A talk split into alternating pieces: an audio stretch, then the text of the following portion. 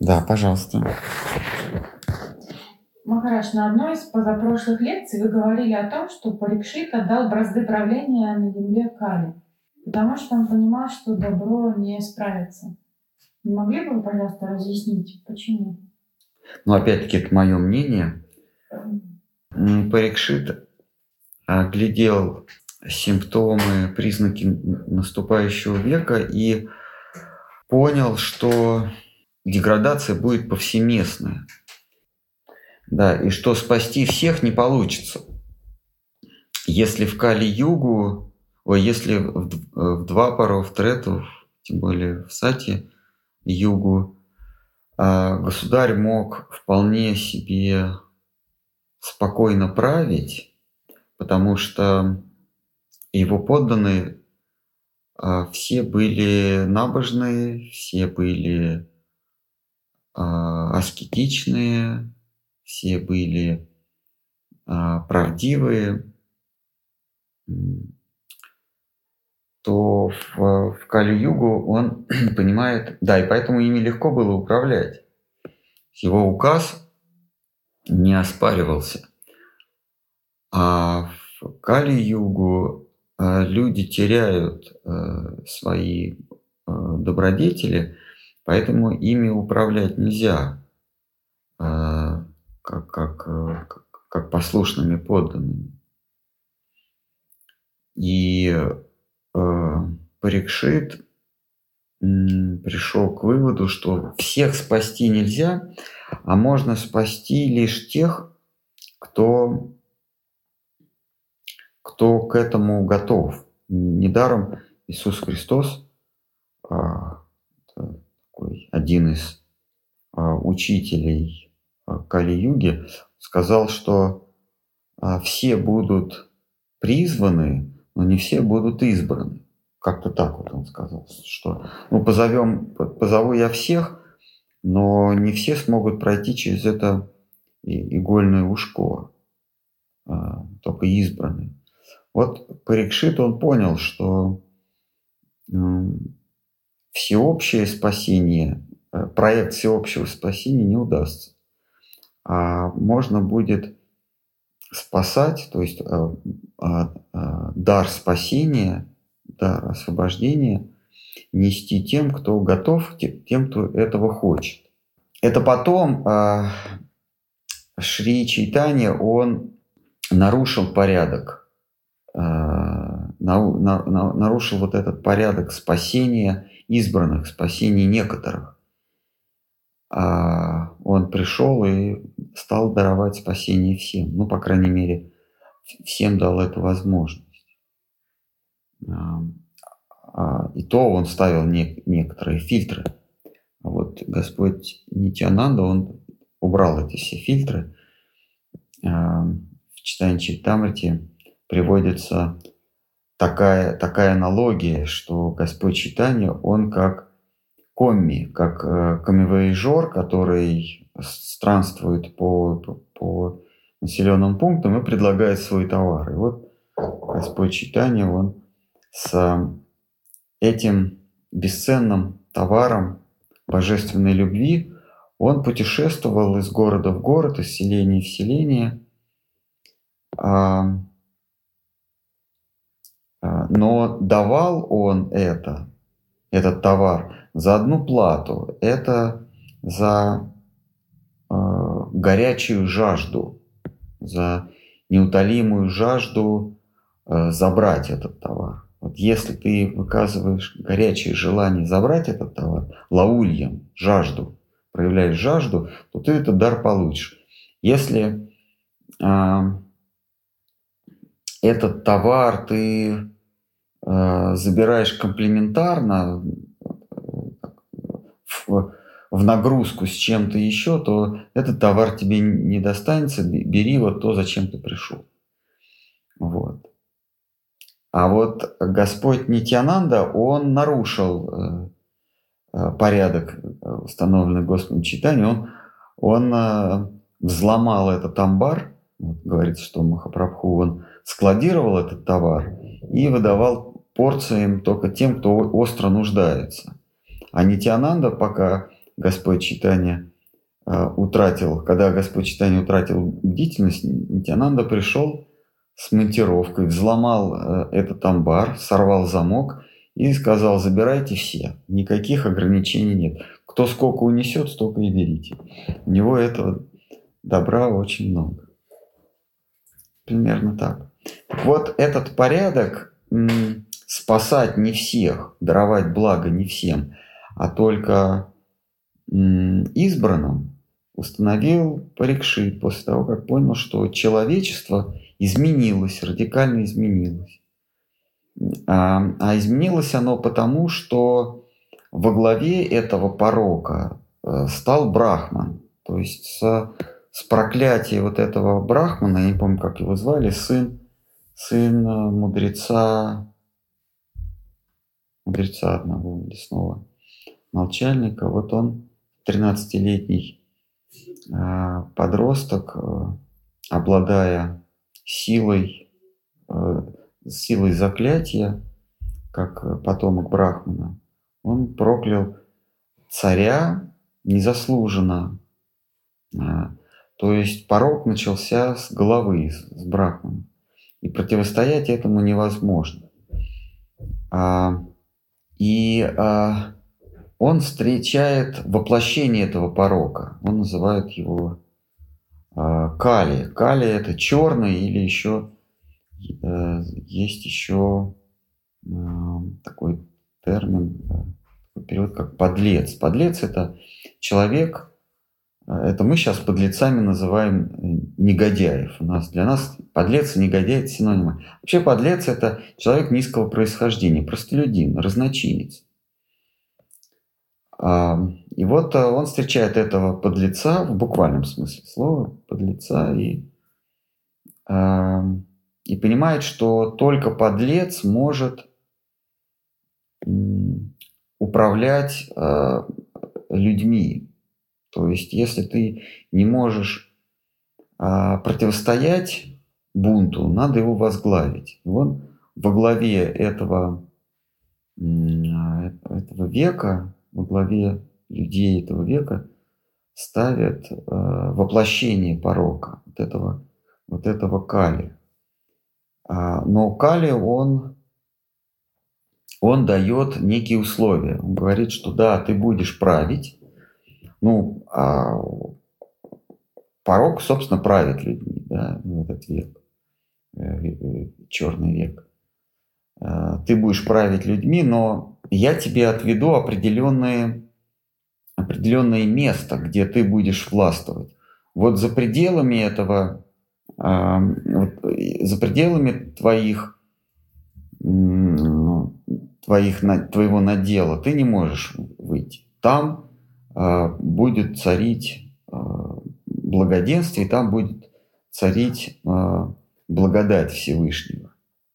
Там те, кто выйдут из, из-под твоего контроля, это вот они смогут получить милость Всевышнего.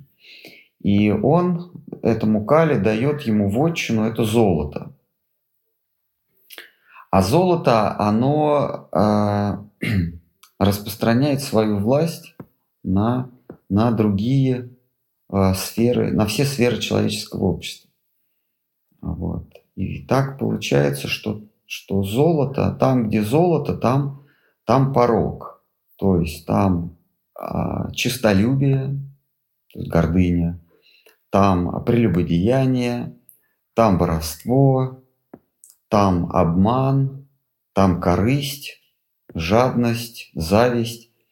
Вот, а все, что мы называем нынче пороком, оно, а, оно сосредоточено там, где есть золото. Вот. А, а тот, кто тот, кто вышел из-под власти порока, тот оказывается в некой а, в некой зоне, где царствует добродетель. То есть, если человек отказывается, вот то, что с вами Махарадж принес, четыре регулирующих принципа, это как раз принципы, позволяющие выйти из-под власти золота, из-под власти э, чистогана, да, мамонны, в еврейской традиции это мамона, то есть, то есть власть золота, золотого тельца. А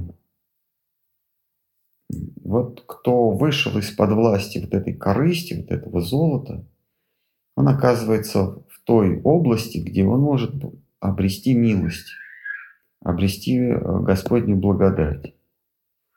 И вот с вами Махарадж, он давал вот эти принципы, которые позволяют, или заповеди, религиозные заповеди, которые позволяют выйти из-под власти э, вот этого, вот этого порока. Это отказ от убийства, это отказ от прелюбодеяния, отказ от э, одурманивающих веществ и отказ от... Э, чего там? Какой еще третий? принцип. На четвертый регулирующий принцип. Мясо, рыбу. Мясо, рыбу, яйца, да? Все? Три регулирующих принципа. В общем, вот с вами Махарадж дал эти заповеди. Да, отказ от э, азартных игр, от прелюбодеяния, от смертоубийства, от насилия по отношению к другим живым существам и от э, э, вот э, что там еще? Вечно я забываю. Ну, в общем, мясо, рыба, яйца.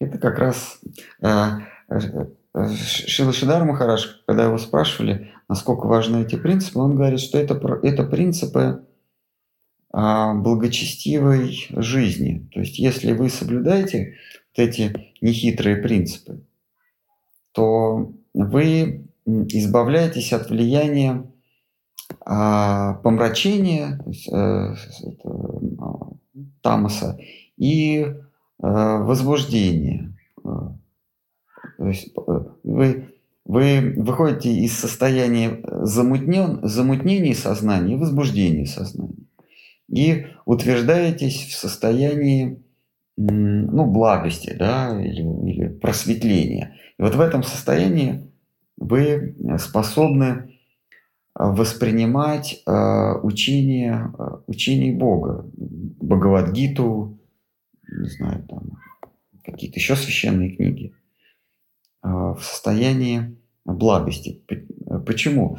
Потому что именно в этом состоянии человек, человеческое существо, э, способно из э, тысяч тысяч вопросов, которые, которыми он мучается ежедневно, а вот как Шукадева говорит Парикшиту, что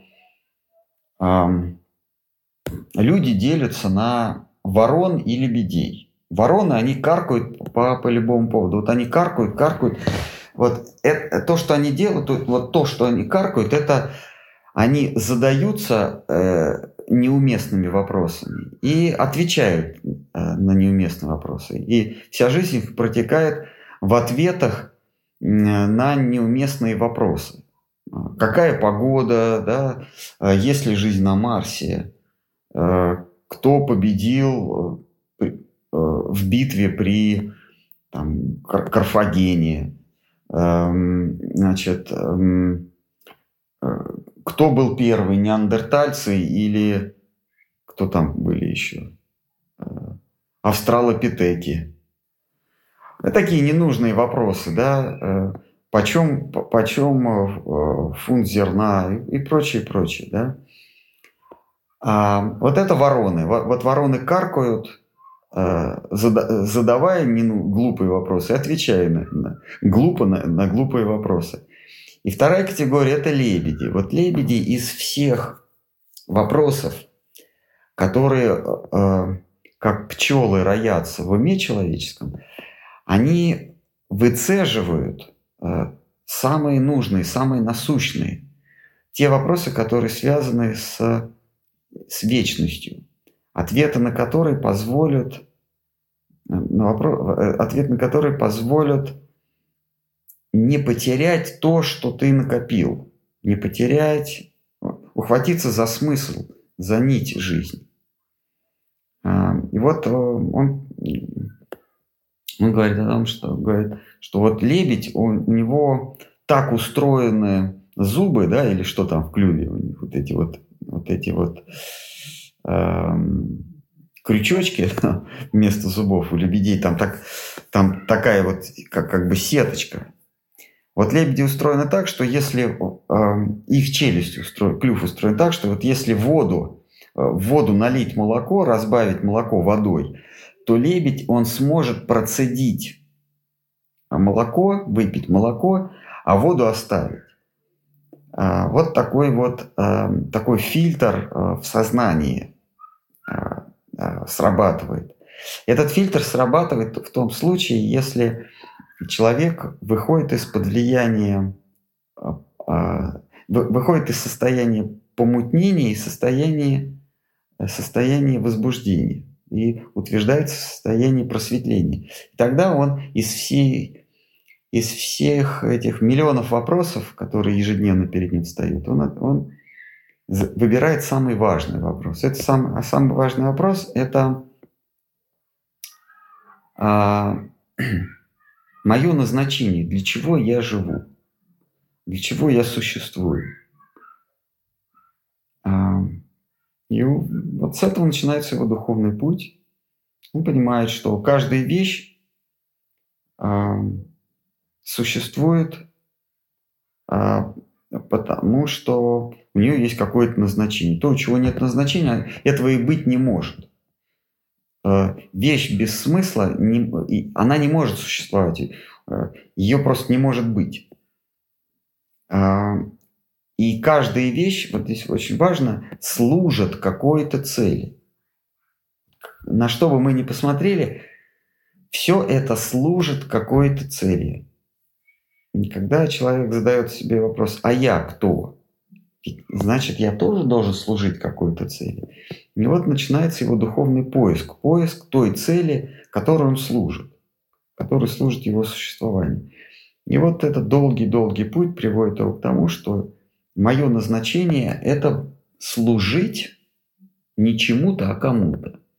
Служить какой-то высшей силе. И вот эта высшая сила, она по мере духовного роста персонифицируется в разных, в разных образах. И высший образ, высший образ персонификации цели, ради которой я существую, это образ Вишну, образ владыки, владыки запредельного царства или владыки Вайкунтхи. Вот. И человек понимает, что ни мать природа, ни какой-то небожитель, ни какой-то э, земной правитель, ни владыка мира Шива, да, ни его верная супруга природа Парвати не являются целью, которой я, которой я призван служить. И высшая цель персонифицирована в, образе Господа Вишну. Вот. Так что вот мы начали с Парикшита. В общем, если возвращаться к этому вопросу, он отдал правление, э, правление людьми Кали, Кали, над людьми Кали-юги тому, кто может ими править. То есть он порочному э, владыке отдал в управление порочных э, э, в управление порочных людей. Он их отдал этому, этому владыке Кали. Вот. Кали пометует о том, что его власть не безгранична, а она распространяется только там, где есть а, прелюбодеяние, азартные игры, а, одурманивание и насилие. Вот там, где есть эти вещи, там Кали властвует. И ему он отдал в управление людские судьбы, людские жизни. если человек каким-то образом способен выйти из-под влияния или остановить для себя а, влияние а, вот этих четырех пороков. Азарт, прелюбодеяние, насилие и э, пьянство, ну или, или дурман в любом виде, дурмане в любом виде, то этот человек выходит из-под влияния кали и не отдает себя во власть э, посланнику свыше, посланнику свыше Кришне или кого-то кого из его э, наперстников в этом мире. Какие-то еще, может быть, вопросы? Почему Бхагаватам есть еще? Mm-hmm. Книга пятая, глава 14, текст 46. Лишь чистые сердцем способны узреть величие благородного царя. Кто внемлет чудесной повести о юродивом Варате, тот стяжает благо для себя и своих близких, и жизнь ему готова надолго и счастливо. Такой человек обретет славу на земле и после смерти вознесется на небеса или найдет спасение в Царстве Божьем. Кто хотя бы единожды прославил святого Барату, тот добьется всего, к чему лежит душа его. Чего бы ты ни жаждал, земных благ или небесных, спроси в молитве блаженного Барату, и он непременно не спошлет тебе желание. Спрашивает, Махарадж, скажите, пожалуйста, о каких небесных благах идет речь? Речь идет о рае после смерти земного тела или о о том, чтобы занять свое истинное положение в служении Вайшнава? Ну, как, как понимает, как э, отдельный читатель понимает, что для него небесные э, блага. То есть это блага, которые невозможно э, получить на земле.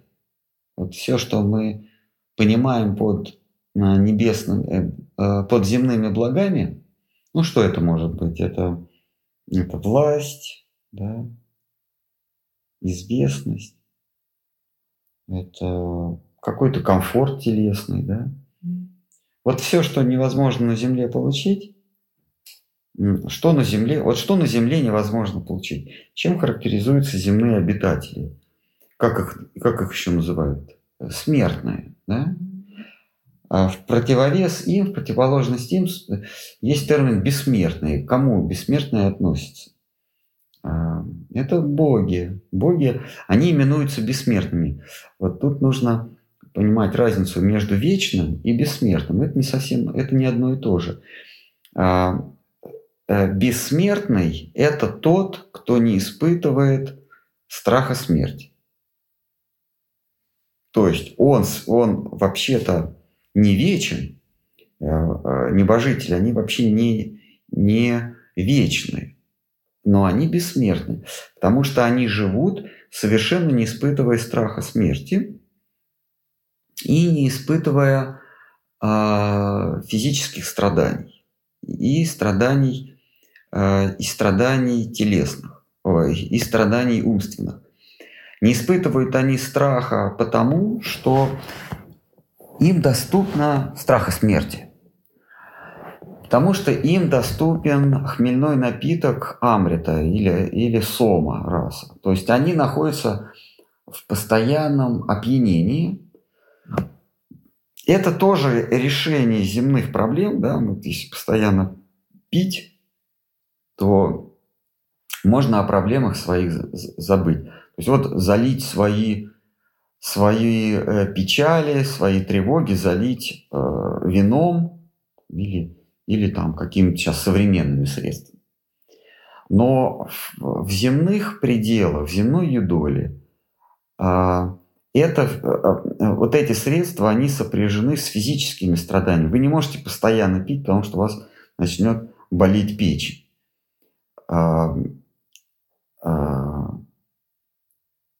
Или там, ну там, не знаю, что там еще, тошнить будет, там голова болеть. Ну, в общем, Э, будет, будет э, в любом случае похмелье. Да? А вот э, боги небесные или жители небес, они лишены физического тела, поэтому они пьют этот хмель, и у них ничего не болит, потому что у них нет органов, которые болели бы. У них, у них тела состоят из мысли. Это мысленные тела. Такие виртуальные тела.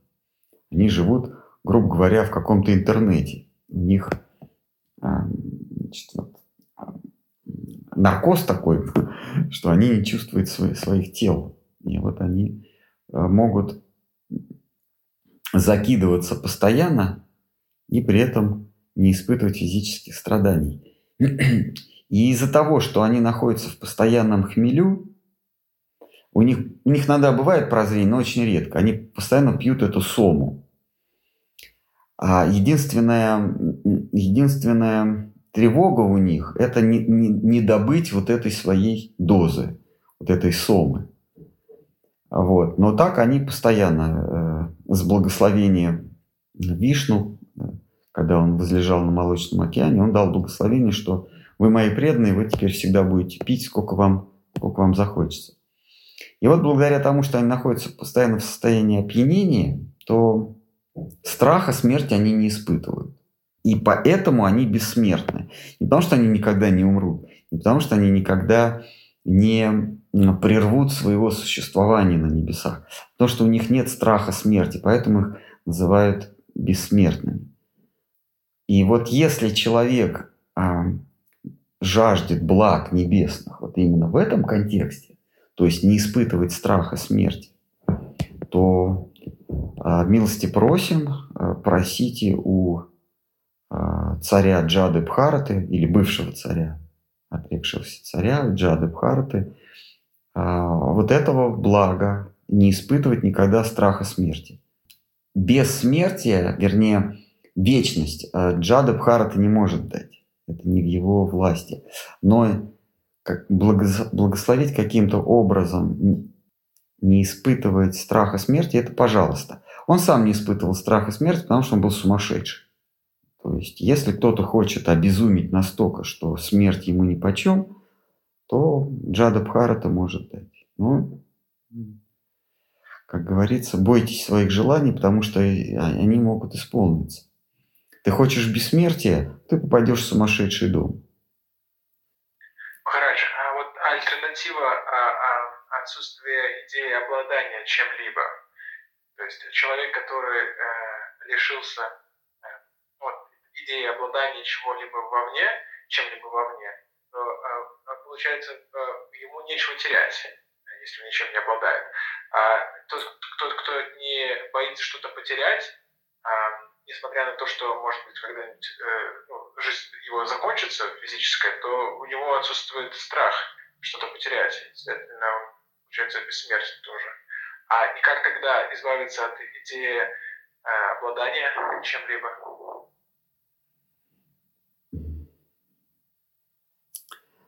Но самый короткий путь – это осознать, что тебе ничего не принадлежит. Это самый трудный, но он самый короткий. Вот так и избавиться.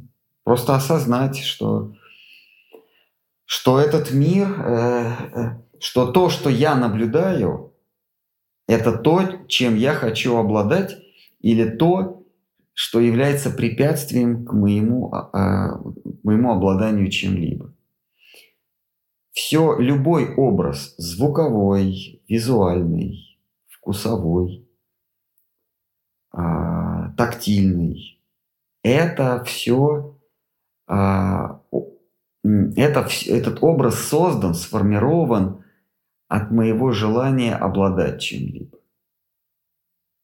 А, по сути своей, что такое материальный мир, да, что такое мир вне меня, что такое окружающий мир.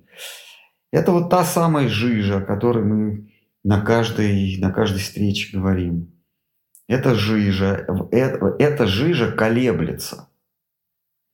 Есть э, элементарные колебания, мы их называем элементарные частицы. Самое маленькое колебание э, во времени и в пространстве. То есть это такое колебание, которое, которое объединяет в себе наименьшую единицу движения, то есть времени, и наименьшую единицу протяженности. Вот, вот там вот в, в, в размерах близ, близких к нулю движение и протяженность сливаются. Потому что такое движение? Движение – это фиксация некой протяженности. И, и в то же время движение есть, э, есть мера времени. Если нет движения, нет времени. То есть вот там на, на, элементарном уровне движение, то есть время и, и размер, время и протяженность – это одно и то же. Вот это есть элементарная частица. Она, ее для простоты называют фотон, то есть, то есть э, мельчайшая частица колебания. Вот эту мельчайшую частицу колебания мы, мы называем частица света. Она, конечно, никакого, ни, никакого не света, а это просто мельчайшее колебание, потому что если раз, расщепить ее, то там то, то как бы это не получится, потому что если мы ее расщепим, то возникнет вопрос, а можно ли дальше? Вот мы гипотетически считаем, что есть некая частица, протяженность, движение-протяженности или, или еще и физики называют пространство-времени, которое не расщепляется. Это гипотетическое. И вот когда эти, и вот, да, и вот это, и вот это движение, оно круговое, да, а у него есть, у него есть два состояния. Это по кругу, то есть это вообще движение. То есть статики нет. Как известно, у фотона нет а, массы э, покоя. Вот как вот у всего есть масса покоя. Я могу взять любую штучку и взвесить. Да, а вот фотон взвесить нельзя. Он, он дает о себе знать только когда он движется. Вот движется он, э, давайте считать по кругу, для простоты. Потому что на самом деле не важно, как он движется. Потому что там, если дальше идти, мы поймем, что фотон просто движение моего ума. Да? Вот возьмем это по кругу. Вот это есть движение. Статики у него нет. У него, вот его нельзя рассмотреть э, или зафиксировать в статике, потому что это, собственно, есть движение некое. И вот когда это движение и еще такое же движение э, происходит, ну, как волны в океане, да, мы берем какую-то, берем, значит, поверхность океана, начинаем нач, начинаем ее а, возбуждать по кругу. Вот возьмем пальцем там палочкой по кругу идти. Вот это, условно, это вот фотон, да, это некое круговое движение. Вот в этой плоскости. Потом мы добавляем такое же элементарное движение, абсолютно такое же, но в другой плоскости, с другим спином, да, с другим вращением, пер, ровно перпендикулярно. А у этого, вот этих двух перпендикулярных движений тоже нет массы покоя. То есть это тоже чистое движение.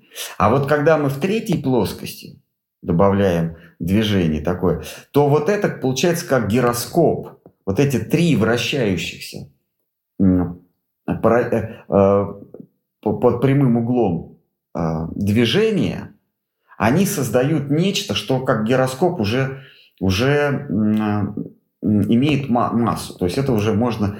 Э, масса это что такое? Это мера инертности. То есть это то, что трудно сдвинуть. Вот, вот гироскоп, да, он состоит из трех вращающихся плоскостей. Вот если мы возьмем одну плоскость, которая вращается, у нее нет масс, то есть ее можно сдвинуть. А, она не представляет из себя нечто, э, нечто статичное, да? нечто Э, устойчивая. Вот когда мы добавляем э, вторую плоскость этому гироскопу, то эти две плоскости, они тоже неустойчивы. Они, они, э, их можно легко, легко вот эту конструкцию пальцем толкнуть, она сразу упадет, она потеряет свое равновесие. А вот когда мы добавляем третью плоскость, вот это получается классический гироскоп. Три плоскости вращаются, три блина вот этих вращаются – вернее, вот этот предмет, он, он вращается в трех плоскостях одновременно, то есть происходит три движения одновременно. И все, вот этот гироскоп вы сдвинуть не можете. Если вы в руку возьмете э, работающий гироскоп, то есть, э, то есть э, дви, э, нечто движущееся в трех плоскостях, вы, вы не сможете его сдвинуть в пространстве. Вот вы его держите, непонятно, он вас держит или вы его держите. Вот он реально вот имеет такую всего-навсего три плоскости движения, и он уже приобретает массу.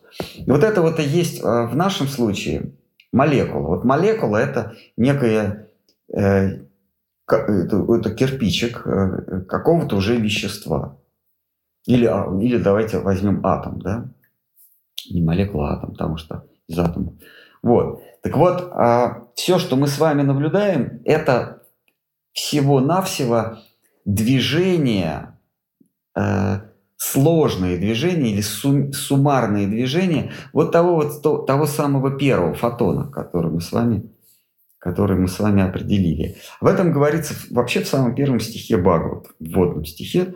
Там говорится, все состоит из света, тени и мрака.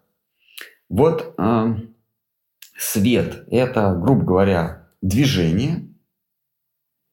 Э, тень – это движение э, с первыми признаками э, помрачения, да?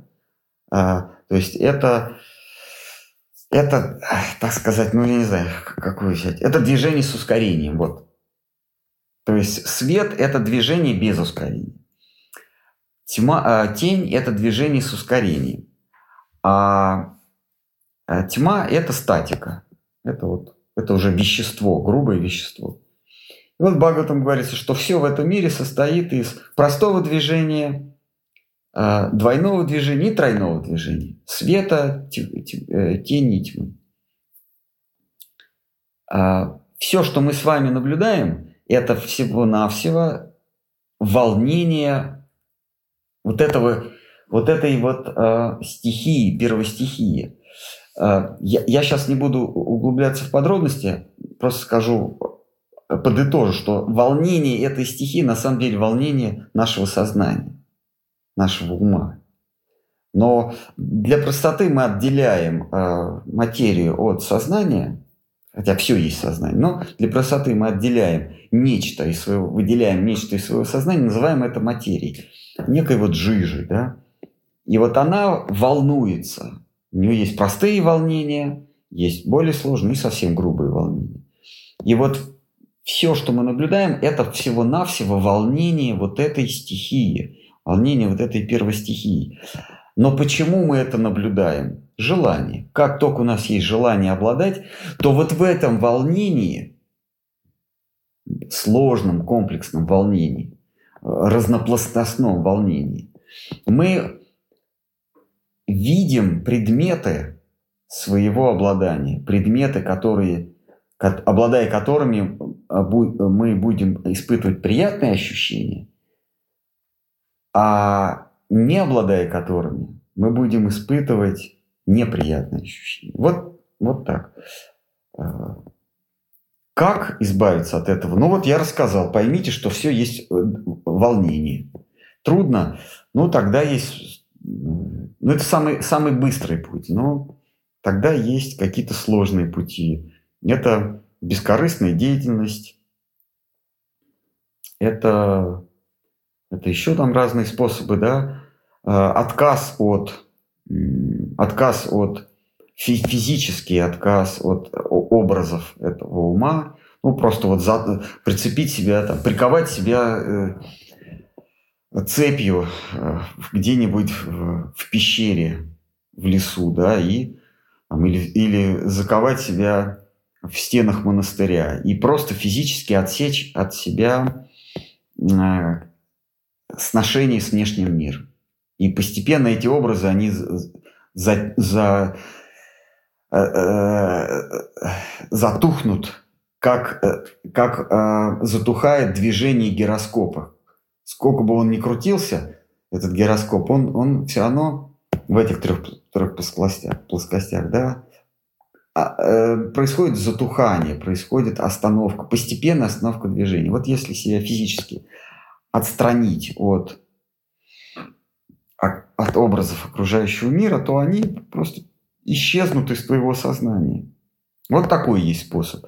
А, Кришна этот способ Арджуне излагает. Арджуна говорит, о, нет, это, это очень сложно. Это все равно, что изменить движение ветра, подув на него. Да, вот. У тебя идет ураган, а ты такой сбоку встал, подул, и ураган повернул, изменил свое направление. Нет, такое не получится.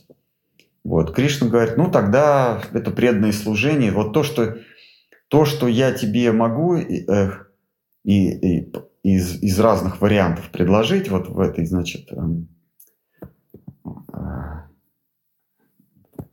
в этом магазине у меня есть еще один вариант, да, это преданное служение. Как, как избавиться? Преданное служение. Бхакти, бхакти-йога. Потом говорит, есть карма-йога, есть э, дхьяна-йога, есть э, гьяна-йога, да, дхьяна-йога. И в целом, а, значит, это, это называется будхи, то есть путь разума.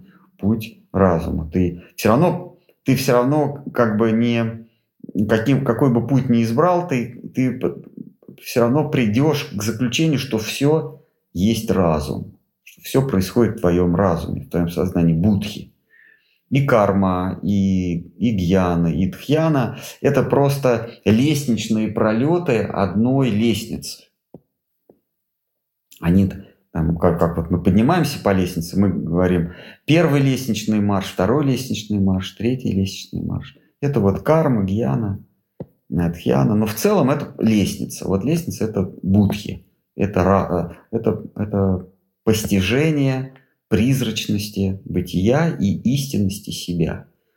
Когда наблюдатель задается вопросом, вот я вижу диван, дом, собак, детей, озеро, лес, небо, землю. Вот я все это вижу. А что между ними общего вообще? Вот что между ними общего?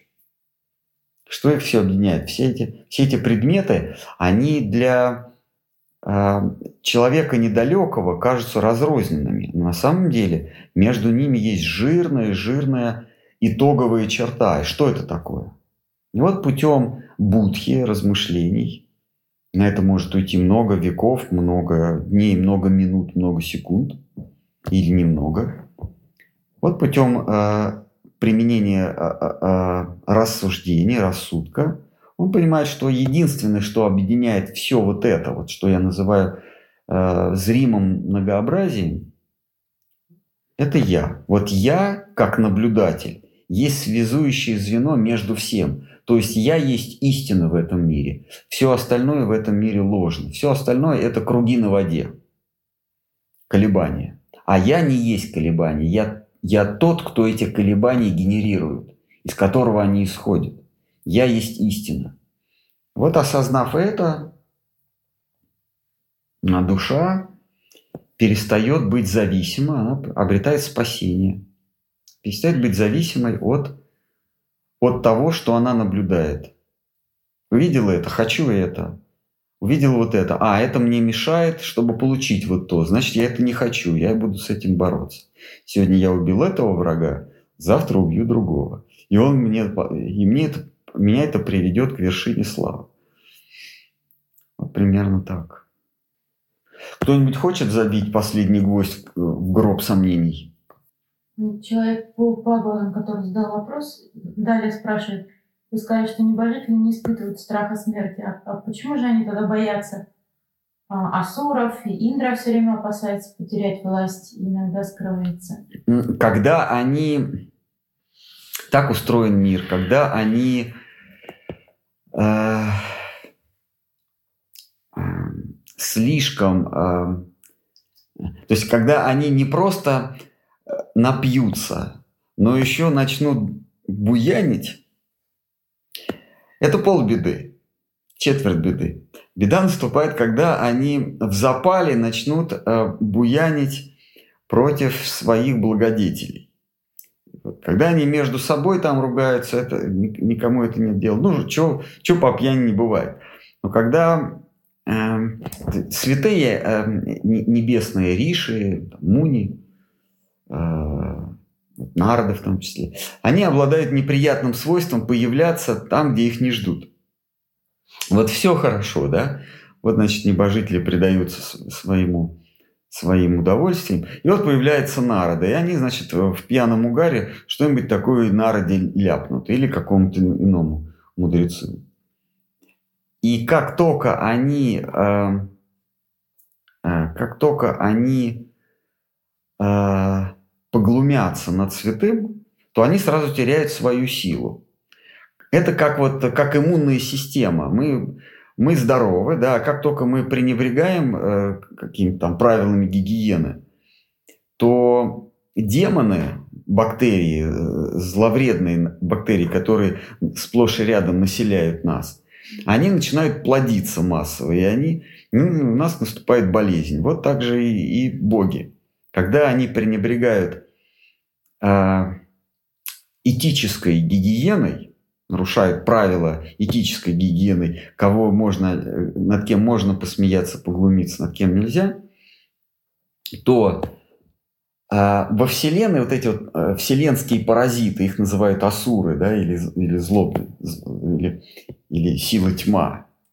Вот я не знаю, я смотрел «Звездные войны», там империя – это зло, да, а лорд Джейд Вердер – это хороший, да. Вот, вот империя начинает, начинает наступать, империя дает отпор. Вот эти вот паразиты, асуры, они поднимаются со дна Вселенной и, начинают захватывать, э, захватывать э, полубогов, лишать их власти. И вот тогда они, протрезвев, они понимают, что напортачили и идут, эм, э, идут, так сказать, как это современно сейчас называется, когда детокс, вот, у них, они идут, они совершают детокс, а, идут, э, ну как, а, э, какое лечение, да, молоко, вот они идут на берег Молочного океана и, и молятся Вишну, владыке океана, и а, он им дает власть снова. Он является, вот в случае с с Бали, да, Индра, а, явился э, Господь в образе Ваманы, в образе брата небесного царя явился и э, усмирил болезнь, усмирил этот вирус по имени Бали. Вот. Вот они испытывают страх потерять свою власть. Но это происходит редко. Надо сказать, это происходит редко. А, есть, э, проходит целое поколение небожителей, которые на, на, на долю которых э, не приходятся вот эти эксцессы, эти заболевания. Они рождаются в чертогах небесных и, и потом исчезают. То есть они не испытывают страха смерти, но, но они помирают. То есть они не перестают там существовать. Это происходит внезапно. А, когда закончился у них, э, абонемент закончился на эти удовольствия, они просто исчезают. То есть они, они прозревают и оказываются на, на земле. Но это не смерть, они просто исчезли там. Это не смерть в нашем понимании. Болеет человек, э, горюет, э, боится, что же он оставит после себя детям. Э, там, у них, у них нет, у них, у них нету детей, а там, там они сразу взрослыми рождаются. И, и взрослыми же исчезают, не, не в старом виде. У них нет там ни болезни, ни, ни старости. Они появились, сразу исчезли. Ну, не сразу, а по прошествии вот. И целые поколения проходят. Там поколение 70, 71 ману может смениться таким образом. А внутри ману ведь боги, ведь не, не все, не все э, э, небожители живут как ману. Они в течение одной жизни ману могут рождаться и умирать. А, вот. И только раз в, может раз в, в правлении ману а может и нет, происходит какой-то э, крайний случай, когда требуется, когда Богом, богам требуется помощь. Но это происходит, когда Вселенной вообще грозит, вселенскому порядку грозит опасность. Когда Вселенная может вообще в разнос пойти. Вот, тогда Господь вмешивается. Когда и Брахма уже не может э, помочь, э, тогда они все идут на берег Молочного океана. Так, ну, пожалуй, вот так. А, а Ямарадж решает судьбу богов? А вот не знаю, интересный вопрос. Я вот думаю, они же, вы говорите, они появляются, потом они вдруг исчезают. То есть определенное количество так называемого времени все-таки у них есть, что им отмерено наслаждаться. Ямарадж точно решает посмертную судьбу э, обитателей земного яруса. Да. Это вот это Ямарадж, ну или его судебные коллегии. А кто решает, когда закончить этой душе пребывание в райских пределах, я не знаю. Ну, наверное, наверное, вот он, наверное, он и решает, что все пришло время. Ну да, человек жил праведно жизнь. Они почитают Ямараджа, они знают, что есть владыка Ямарадж, а, которому подчиняется даже, даже Брахма. А, ну, по крайней мере, а, может быть, Брахма не подчиняется Ямараджу, но власть Брахмы на Ямараджа точно не распространяется. Никто в этом, в этом бренном мире не имеет власть над Ямараджем. Он имеет какую-то власть над другими смертными в большей или меньшей степени. Какой-нибудь земной правитель имеет власть там, над своими подданными, там, император имеет власть над земными правителями, там, Индра имеет власть над злаками и водами, Варуна там, морской стихи и так далее. Вот. А, а вот власти над Емараджем не имеет никто. Шива? Нет, нет. Шива. Шива. В данном случае в этой ипостаси, в которой Шива присутствует, он, он равный, он, он с Ямараджем имеет равную власть.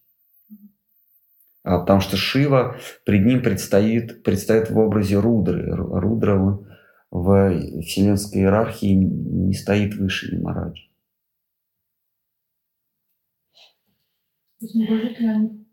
Почитают а, только Вишну. Власть, э, власть Ямараджи, над, над Ямараджем только есть одна власть, это власть Вишну. А вот эм,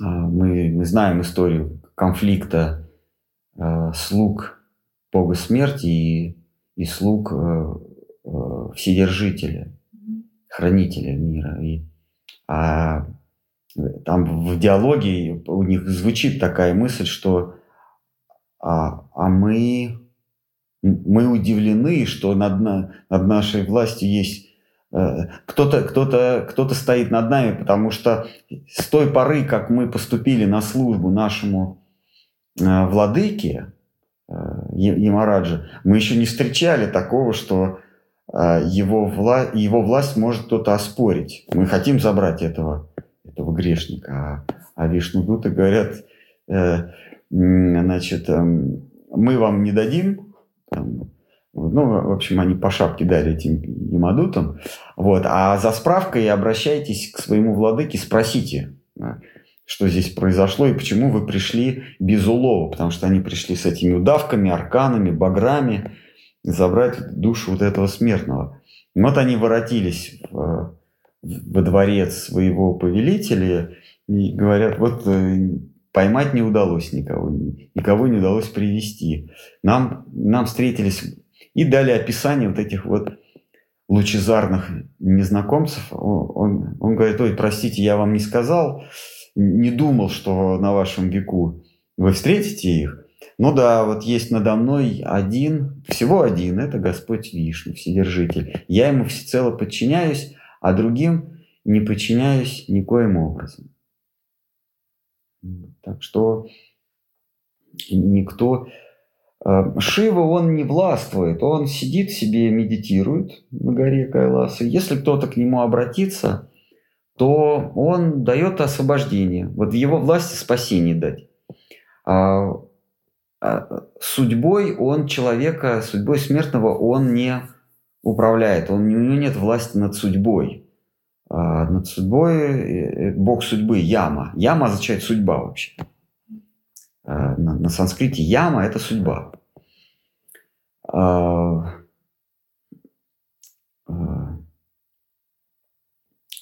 вот, вот есть еще одна история из, из былин, из Пуран, когда Равана из, из, из Ромайна, да, когда Равана э, скопил такое полчище, что даже Брахма от него бежал. Брахма даже не, не мог противостоять вот этому полчищу а, вот этих бесов, демонов, вообще обитателей ада.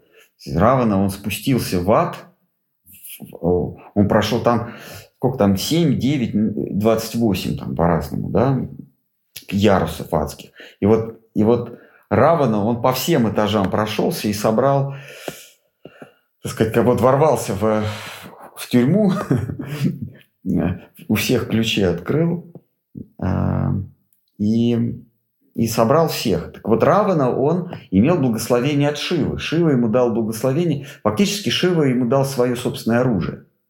Вот. А, и единственный в мироздании, кто мог а, как, как так сказать, занасекомить, то есть этого равно, как бы так.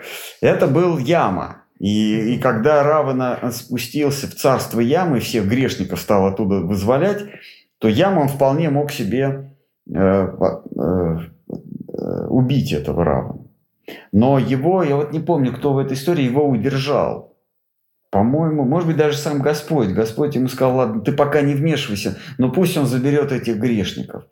Э, э, и вот, и вот э, там, там этот эпизод, и Яма, бог судьбы, он с таким, с таким легким сожалением смотрит во след беглецам, потому что они фактически равно, что он взломал стену, от, от, от, отпер все, все, все камеры в темнице.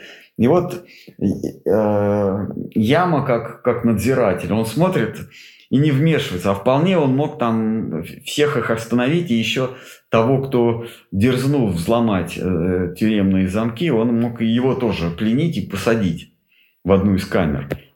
Как вот это вот Борис и животное, помните? В, в «Люди в черном». Вот. Борис the Animal. Э, Борис Бекер такой там был. Вот. И, э, но он этого не сделал, потому что я не помню, кто-то кто-то или из мудрецов, или даже сам Господь сказал, не вмешивайся, потому что такова лила. Им еще, на их век еще хватит. Будет при, э, сошествует тот, кто их... А, это был кто-то из мудрецов, может, даже народа на их, на, на, на их век хватит. Э, сошествует тот, кто их э, снова поставит, в уз... занасекомит, да, поставит в уздечко. Надень на них уздечко. Просто дай, дай, дай время. И вот рождается кня... э, княжич. Раку или Рамачандра, и вот там на Ланке происходит это сражение. И все, все полчища уничтожают. Ну что, все тогда на сегодня, наверное. Есть еще вопрос? Угу, давайте да. О искренности. Обычно искренность расценивается как положительное качество. Однако искренность вступает в противоречие с вежливостью, с нормами этикета которые ограничивают высказывание в глаза негативных оценок, могущих быть обидными или оскорбительными с точки зрения собеседника. Скажите, пожалуйста, Мухарат, что вы понимаете под искренностью? Я столько раз э, под искренностью э, столько раз объяснял, Значит, не нужно путать искренность и правдивость. Э, искренность не может быть антиподом вежливости а, или тактичности, потому что искренность это чувство, направленное к себе, это, это, это рефлективное чувство. Это, оно, оно внутри. А вот снаружи это уже называется правдивость. Возникает вопрос, а может ли наша правдивость а, быть, помешать каким-то образом нашим сношением с окружающим миром? Конечно, если вы а, нелицеприятно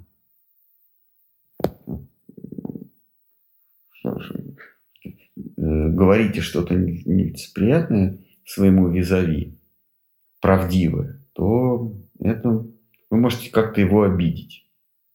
Если вы скажете, ты, ты косой, или ты косая, или хромая.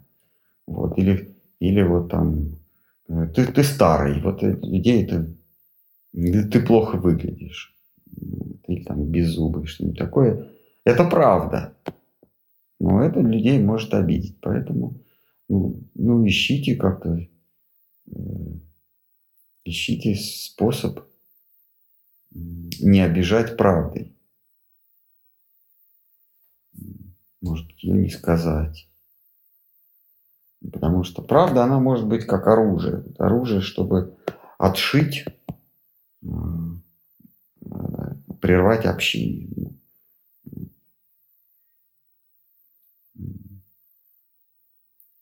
Поэтому Вайшнавам говорится, не, э, не обсуждайте других, потому что вы хотите быть правдивыми, но вот когда правдивость накладывается на желание обсуждать других, то вы можете э, нажать э, на больное место. Вот. Поэтому, если вы хотите быть правдивыми, то а, не, не применяйте свою правдивость к собеседнику, то есть к, к его, к его, э, к его личности. Можно же сказать, можно сказать правдиво, что голубое небо, а можно сказать, что э, ты дурак. И то, и другое правда. Но в первом случае его не, не обидит э, Э, это правда, а во втором случае обидит. Поэтому, если хотите упражняться в правдивости, лучше не применять это к личности собеседника. Или даже третьего лица, если третье лицо узнает. А искренность – это совсем другая вещь. Искренность – это способность быть правдивым с самим собой. Если ты если э, ты понял, что вот с этим человеком, с этой личностью, с этой группой э, людей, личностей, с этой книгой, с этим кинофильмом, а тебе скучно, тебе неприятно. Это, отрав, это отравляет твое сознание. Просто порви с этим. Это, это искренность. Вот этот человек, он на меня действует плохо.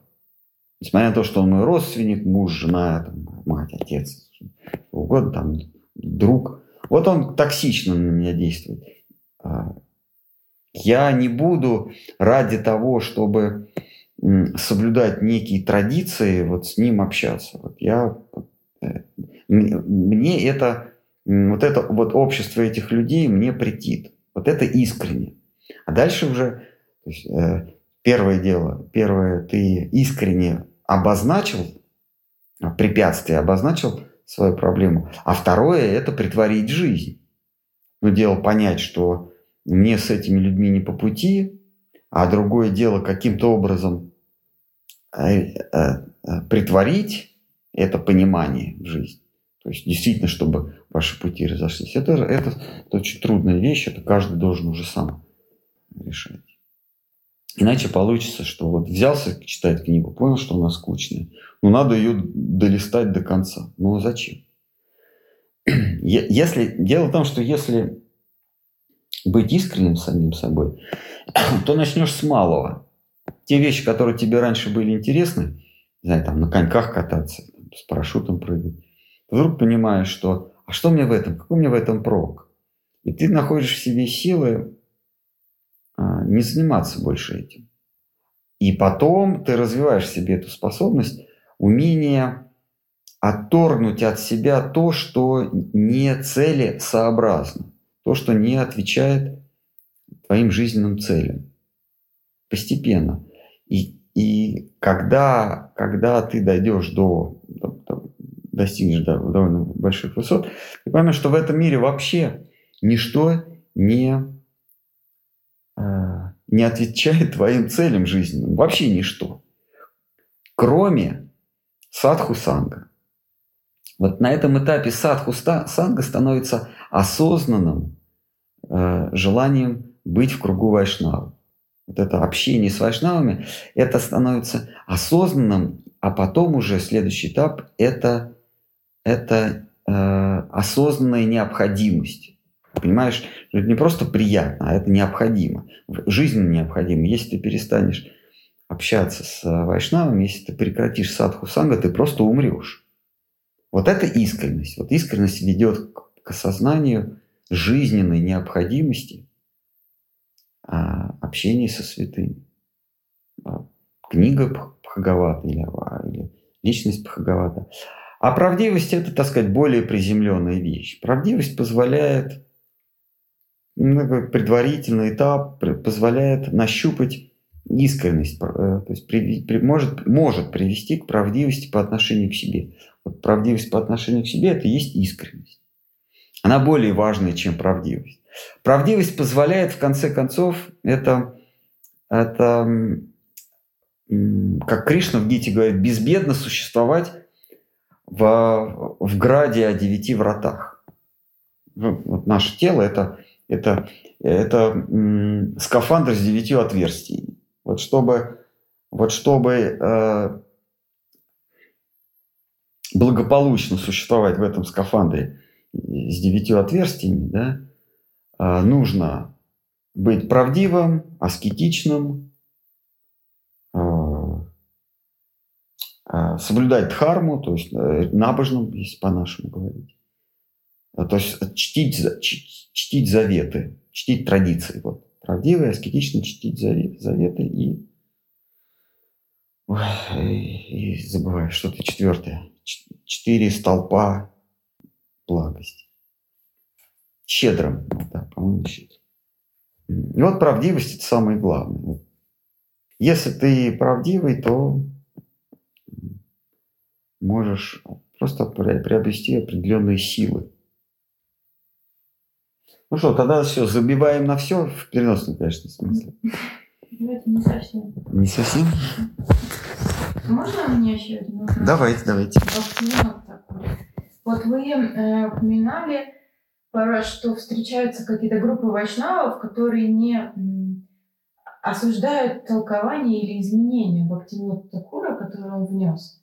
Осуждает или нет? Осуждает. Угу. Что, кажется, вы говорили, что Наратандра такой был один из э, последних проповедников такого широкого масштаба после, э, ну, идущий от Махапрабху. Угу. А, а что вот, что внес или что изменил Бхактивинод такой? Вот с чем они Ну, Наратама Дастакур – это тот э, авторитет, которого вайшнавы не подвергают сомнению.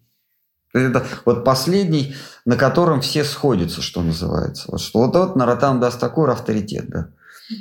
А, потом, потом э, древо от э, милостивого сатовника по имени Махапрабху, оно распускается многими ветвями, веточками, соцветиями цветет пышным цветом. А, вот, вот Наратанта такой последний развилка, на которой все эти ветви сходятся. То есть вот сочетание это ствол дерева. Он же садовник, но он еще и ствол. От него дают, от, дали отростки некоторые, но они за, за, завяли. А вот, вот продолжение этого самой крупной ветви этого столба, этого, этого ствола, это Наратанда Астакур. Дальше пошли разветвления. Они, конечно, появлялись, исчезали, там, от, э, усыхали. А Бхактивинод Хакур – это... Мы, мы, мы считаем, что Бхактивинод Хакур – это прямая, это ветвь от от э, Нароттам Дас Тхакура непосредственно. То есть это э, ствол, который, Махапрабху, который перешел в главную ветвь, и эта ветвь стала стволом. Нароттам Дас Тхакур, а там, значит, Вишванат Чакраварти, Джаганнатх Дас Бабаджи Махарадж. Там еще какие-то, много вайшнавов еще было. Вот мы считаем, что вот стволовая ветвь, то есть ветвь, которая все, стала все-таки стволом, является продолжением. Это Бхактинот Хакур, Сарасвати Такур, а, а Шила Шидар Махарадж, да? Шила Гавинда Махарадж. Вот это такие вот основные. Вот в, во что, какая ветвь после Гавинды Махараджа станет стволовой следующей, мы еще не знаем, да? А, вот. А Гавинда Махарадж разделил на шесть. Вот. Какая из этих шести станет стволовой, мы не знаем. А, а, ну да, да, да, начальник хорош, согласен. Вот. А, а, и, ну вот Бхактивнот Хакур, он... А, мы просто, мы понимаете, мы с вами его считаем эталоном. Мы, нам, нам, у нас нет возможности, ну, по крайней мере, у меня нет возможности сравнить с, с другими ветвями, потому что кто-то считает, что не Бхактивинод Хакур, а условный какой-нибудь э, Рама, Бабаджи, что-нибудь такое, Махарадж какой-нибудь, да, или какой-нибудь Агни Дев, или еще что-нибудь в этом роде, или Джива какой-нибудь, да, с Брахмачари. Вот он является стволовым. Вот они могут сравнить учение Бхактивинод Хакура с ветвями, э, вайшнавскими ветвями олицетворенные какими-то из его современников. Или предшественников, или, или а, следующие поколения. Да? У нас просто нет возможности, поэтому мы говорим, ну вот мы считаем его а, основной ветвью. Но я допускаю, что какие-то вайшнавы считают основной ветвью кого-то другого. Ну, ну, пусть они и считают. Мы никого не собираемся э, переубеждать в этом. Ну, хорошо. А, вот э, какие-то вайшнавы, э, ну, не знаю, что сейчас там, Джива институт, вот я слышал, такое название. Вот они считают, что Бхактинот Хакур, он не, не авторитет, не, не магистральная ветвь. Да? Не, не магистральная ветка э, подачи милости э, в, в нашу эпоху, ну, в, в наше время, в современность. Вот. Потому что ну, вот этот вот газопровод, он разветвляется. Мы считаем, что вот эта ветвь, она главная. А, просто мне не очень интересно залезать в их аргументацию. А вдруг она окажется правильной? И что мне тогда? А, вот поэтому я туда не лезу. А те, кто а, имеют, имели или имеют смелость сравнить Бхактивинод Хакура с кем-то другим, ну, многие, ну как многие, какие-то вот я знаю, там люди, они отказываются от Бхактивинод Хакура. А, вот они как гнездятся, в основном они гнездятся во Вриндаване. Я просто пометую указание, которое Махапрабху дал э, Дживи и Саната Нигасвами. Э, он сказал им, живите во Вриндаване, в округе Мадхуры, но ни в коем случае не сношайтесь с местными. У них свое представление о преданности. Они вам будут про Кришну говорить, про... Вот. Они падки на, на, на всякие на всякие небылицы. И вот помните, когда Махапрабху, сколько он там месяц пробовал, да, или там, ну, несколько недель, да, две-три недели, может быть, месяц, продал, пробовал в, в окрестностях Мадхуры, в, в округе Мадхура. Там есть эпизод, когда местные прибежали и, и, и, и кого-то из его свиты, какого-то брахмана из Махараштры, да, убедили, что Кришна явился. Вот как раз сейчас вот явился Кришна, и он каждый вечер эм, танцует та, там, где вот он танцевал, э, когда, когда э, плясал на Калии, да, и вот каждый вечер вот он светит, там, значит, восходит эта аура светящаяся, значит, вот и Кришна там плещется. И, и весь Вриндаван в это поверил. И это донесли Махапрабху. Махапрабху только усмехнулся. А, потому что все-таки он сам Кришна. И он не помнит того, что он по ночам ходит туда на Ямуну. Так, было однажды такое было пять тысяч лет назад, но сейчас такого нет.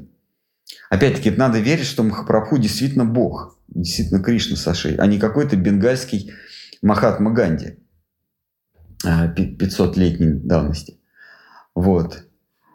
А, и вот три дня они ходили, они действительно видели Кришну. Вот реально люди видели Кришну. И э, ничто их не могло переубедить, что, что это галлюцинация.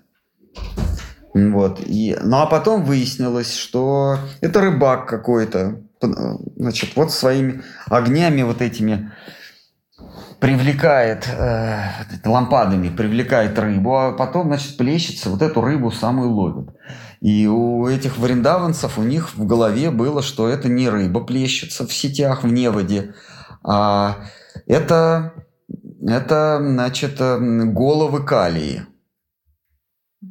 Значит, вот головы, там, там вот история с калией, там вот э, этот калий, вот его головы, они, значит, вылезали, пытались Кришну укусить, а Кришна, он как раз Эм, танцевал на, ку, на макушках этих, вот только голова вылезет, Кришна на нее прыгнет.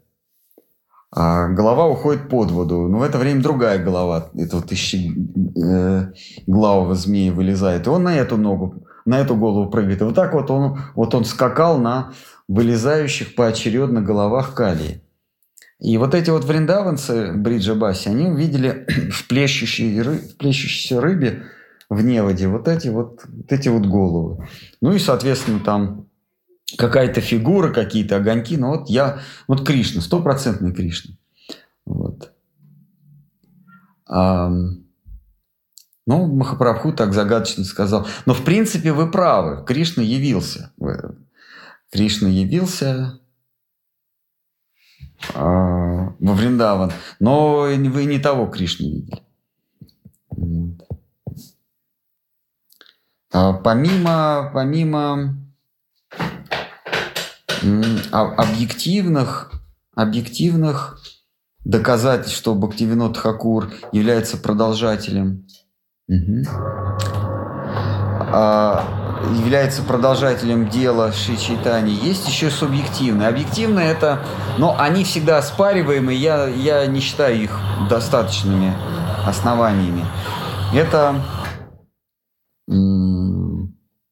Значит, э, он получил посвящение у Джаганатхи Даса Бабаджи. Ну, даже не, даже, э, не то, что посвящение, а он э, поклонялся Джаганат Дас Бабаджи, считал его своим наставником. Вы понимаете, наставником а, то одного этого основания недостаточно, потому что наставником Джаганатха Даса Бабаджи его считали своим наставником десятки, там, сотни или тысячи вайшнавов тех э, времен. И то, что Бхактивинод Хакур его считал своим наставником, ни, ни о чем, собственно, не говорит. А, кроме того, Бхактивинод Хакура совершенно объективно не признавали, не признавала вайшнавское братья а, в Пуре какое-то время. Потом они его, конечно, признали. Это, это объективные вещи. Но есть субъективные вещи. То, что он дает, а, это, а, это преклонение, это культ Махапрабху. Он дает, а, он доказывает или он подносит верховенство Махапрабху над, над кем бы то ни было, над другими ипостасями Бога, даже над Кришной. Ставит его вровень с Кришной. А так объективно любой может сказать, знаете что, вообще-то он был христианином, он действительно был христианином. А потом он был не Маевади, а Брахмавади. Он, он, он а, после окончания колледжа отходит от христианства и становится правоверным индуистом, брахмавати становится. И только потом он, он пишет, что он был очарован личностью Спасителя из Надии.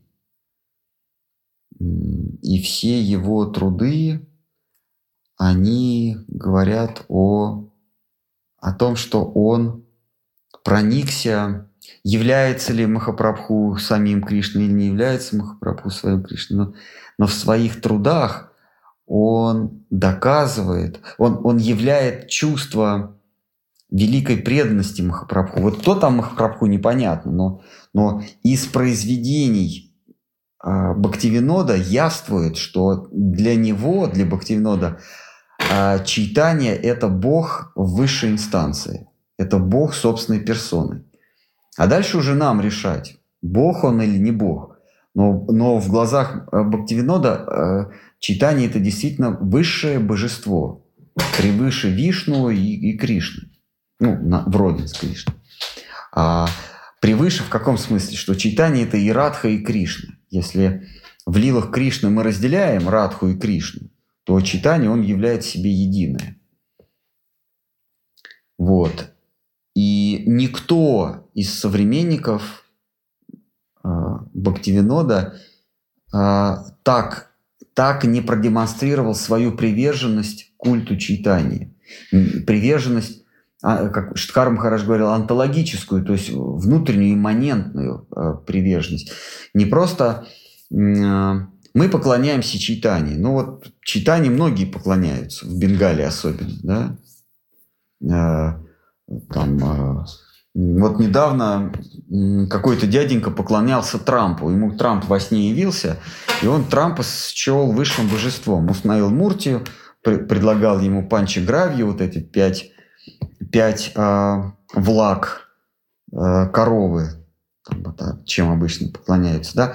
Но теоретически он никак не, он не, не показал, что этот Трамп э, является высшим божеством. А, помните, да, эту историю, когда, когда Трампу стали, стало грозить э, переизбрание или там импичмент этого, этого человека, Брахмана, между прочим, охватил удар, и он помер от инсульта. Коронавирусом заболел. А, он коронавирусом заболел? И он боялся его жизнь, кажется. Ну, ну в общем, помер. Ну, в общем, помер. Так вот, а, таких вот таких преданных, преданных читаний, для кого читание божество, их очень много. Но для них, по, больше, по, по большему счету, а, читание – это семейное божество. Ну, вот, вот как вот родился человек в каком-то какой-то религиозной среде. Там поклоняются там, Аллаху, Хри- Христу, э, там, э, не знаю еще. Ну, в общем, ты, ты, ты принимаешь, или там Иегове, да, ты принимаешь веру в то или иное божество, э, потому что такова традиция твоих предков. Это, это, это как вот в, в иудаизме главный лозунг God of our fathers, да, Бог наших предков, поэтому мы ему поклоняемся.